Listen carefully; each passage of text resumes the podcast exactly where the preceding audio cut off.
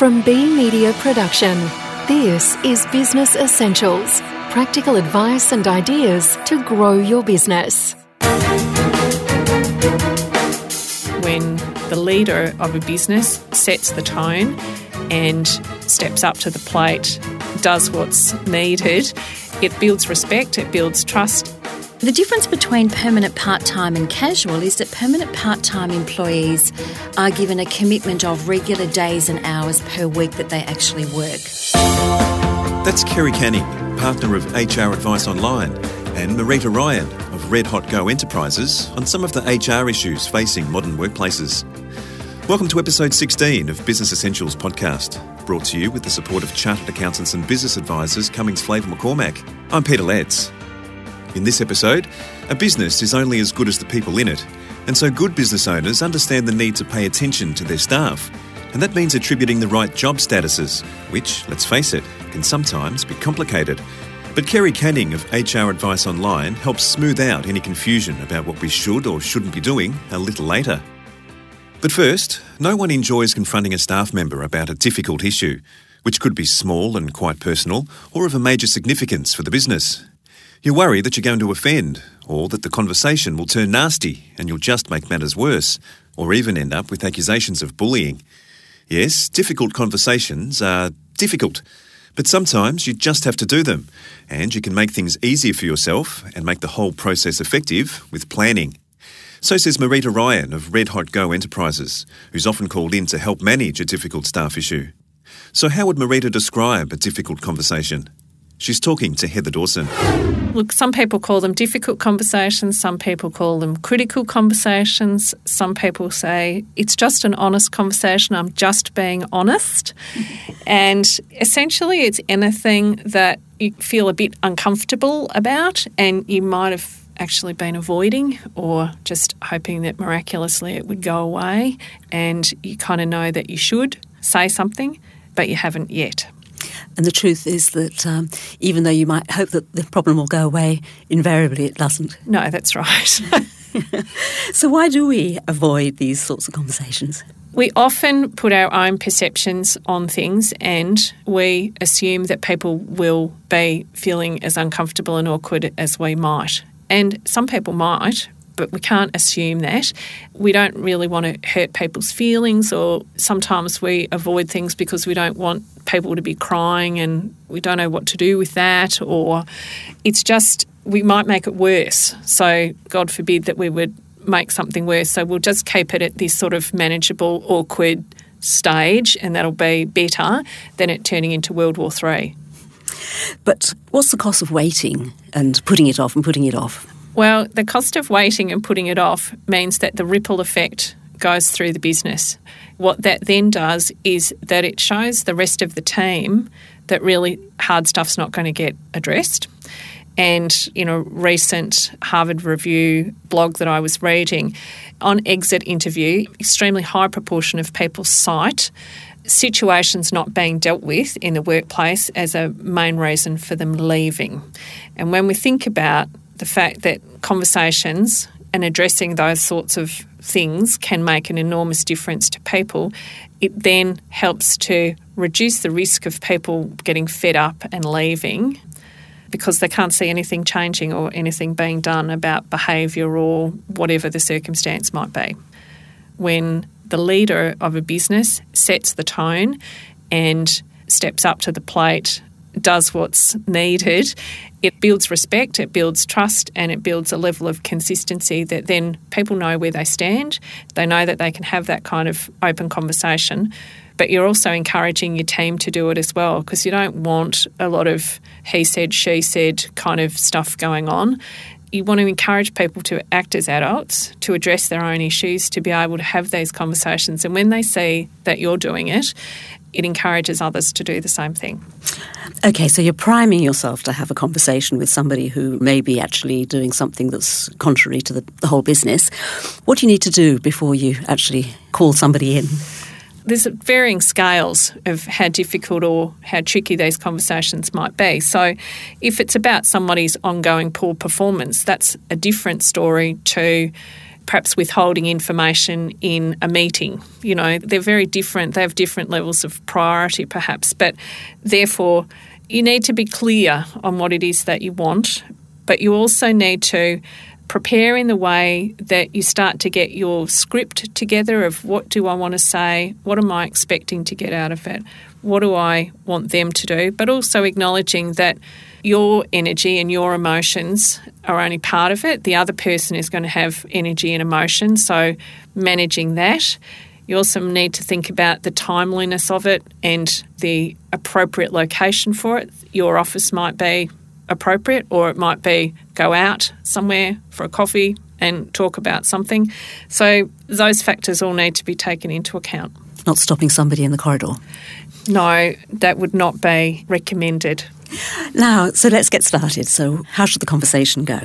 Well, again, it can depend on the breadth of the kind of conversation, but one of the ways that I encourage people to look at it, um, there are five parts to it, I suppose. So I'll just quickly tell you what those five parts are, and, and it's being very clear on what you want to say, how you have been personally impacted by that, why it's important, what part you yourself, the person raising the issue, has played, and what do you want from there. So, if you were putting that into an example, it'd sound something like this. And I'm just going to make up scenario, Heather, if that's okay. So it might be, Heather, I'd like to talk to you about that account presentation that you did last week. And what I noticed was that the client wasn't happy with it. And instead of you understanding what the client was on about, you got angry with them and got into an argument. And this behaviour really concerns me. So that's the bit about where you personally are impacted. Why it's important. So we have a very high reputation with our client, and this kind of behaviour cuts across how we do business. So it's not on. The part that you played, so step four, I should have come to you earlier to cover this off or to talk to you about this sooner, and for that I'm sorry, but I'm, we're talking about it now. And last step is can you please help me to understand what's going on for you? You're really essentially inviting somebody into a conversation. That's really good to have that as part of your mindset. So you want to understand what's gone on for that person. Well, that example is, you know, important to the business, but it can be more of a personal issue, can't it? And that's okay. equally difficult to raise in a conversation with somebody, but yes. nonetheless, it could be important. So, yes. could you give us an example of how that could work? Yes, and you might start off by saying something like, Heather, I'd like to discuss something with you. Can we set up a time to have a chat about that? And that might be all you need to say. But in your preparation, you might start off by saying something like, I've noticed. So, I've noticed is a good way to sort of lead into situations. So, it might be that I've noticed that there are circumstances or there are things that are different about you lately. Um, generally speaking, in our workplace, we expect a level of professional attire and for us to engage with our clients in that kind of way. And that means, so that kind of linking bit is that that means that means that we shower and wash our hair and we change our clothes and we come to work looking and feeling the best that we can. I've noticed that lately that's not been happening for you and I'd, can you help me to understand what that's really about and how can we support you in that?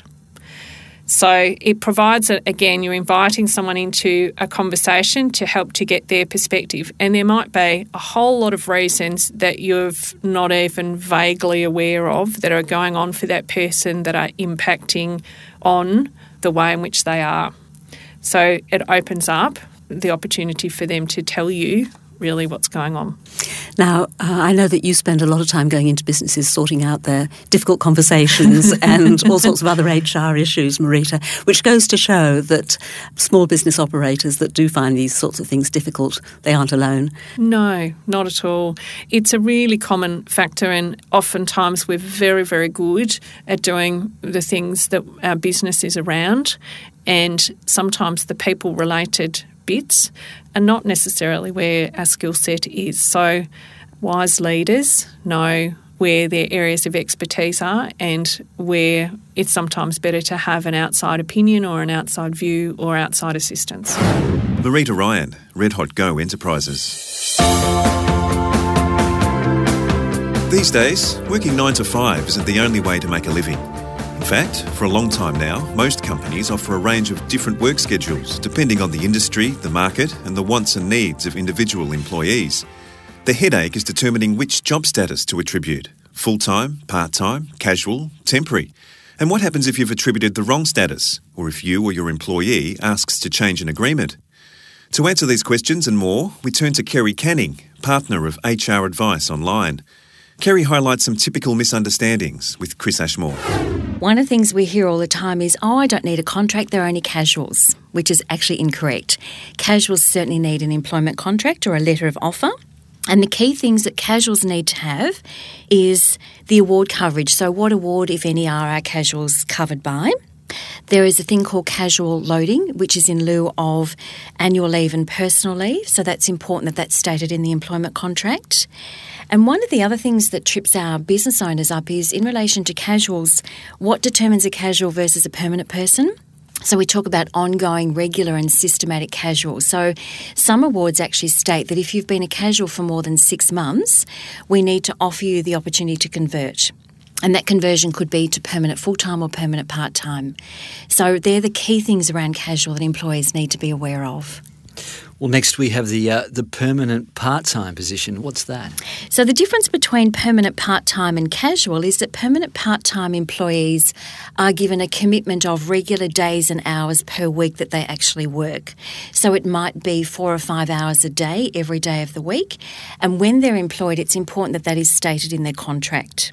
So anything less than 38 hours per week on average is technically permanent part time, and they are entitled to pro rata annual leave and personal leave as part of their conditions of employment. Well, then there's full time. That sounds and should be quite straightforward. is that right?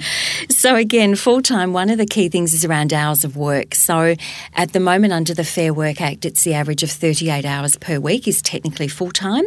Some employers have 40 hours a week, so it's important that that's clarified as well because technically that means that two hours are actually overtime. So, what happens with full time is Fair Work have it's called BOOT, Better Off Overall Test. So, when you have a full time employee and you pay them an annual salary, it's really important that you work out that that annual salary they're no worse off than what they would have been under any award or statutory entitlements. So you can't just say, I'm going to pay someone $35,000 and hope it's okay and they agree. It must be above the award minimum conditions. Hmm. Well, next is fixed term. That's for just getting a job done, is that right? It can be.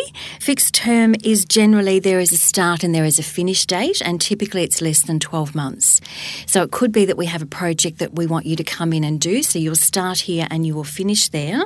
The key thing around a fixed term is in relation to termination. So, what is the notice period required, which is typically a week's notice by either party but important that that's in there. And then if it extends past 12 months, you need to revisit that termination clause. And last on the list is maternity leave placement, similar to fixed term? Mm, that's what most employers think. I'll recruit someone to come in whilst my employee is off on maternity leave. This must state that it is a maternity leave replacement and have those words in there because if the incumbent decides that they want to return earlier, they have the right to do that. So the employee that's coming in needs to know that they are on a maternity leave contract and therefore they may not be there for the whole six months or 12 months, or it could be extended. So important to have that clause in there as well. You were talking earlier about converting, say, from um, casual to permanent part time. If an employer has made a mistake in attributing the wrong job status, is it relatively easy to change? It can be changed, and you'll hear this word a lot in terms of human resources. It's all about consultation. So, whether it's a casual converting to full time, then it's a discussion and a conversation. If it's permanent part time going to full time, the same thing occurs. So important to meet with the employee. This is where you are now. This is where we would like you to go. Are you okay with that? Yes, no. And then the most important thing is to put that in writing when you've got agreement so there's no confusion. What if you can't get agreement? What if the employee says, no, I'm happy with the casual? Status? So you can. So if the employee is happy to remain casual and you've gone through that process, then again, as long as it's in writing that the employee has said, thank you, I don't want to go permanent, and you have evidence of that, you may continue on a casual basis. But you must have the conversation and make the offer. Well, for you, what have been some of the trickiest issues you've come across in regard to allocating job statuses? There are two that always trip people up that we have lots of conversation. One is around casuals, and that is the conversion of long term. And the other one is when people have been ongoing casuals, they've had a conversation and they're happy to stay, but they might have been there eight or 10 years and the business goes through some changes. So then there can be some questions around the employee thinking that therefore they might be entitled to a redundancy or some form of entitlement.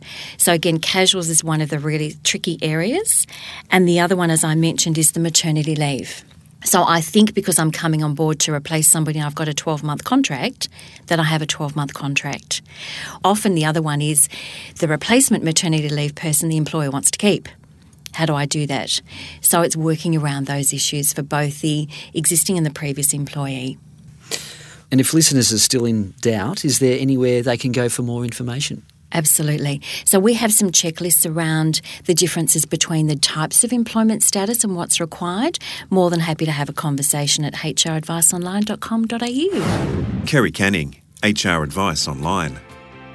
And that ends Business Essentials podcast, proudly brought to you with the support of Chartered Accountants and Business Advisors Cummings Flavel McCormack. We hope you've enjoyed episode 16. I'm Peter Letts. Thanks for listening.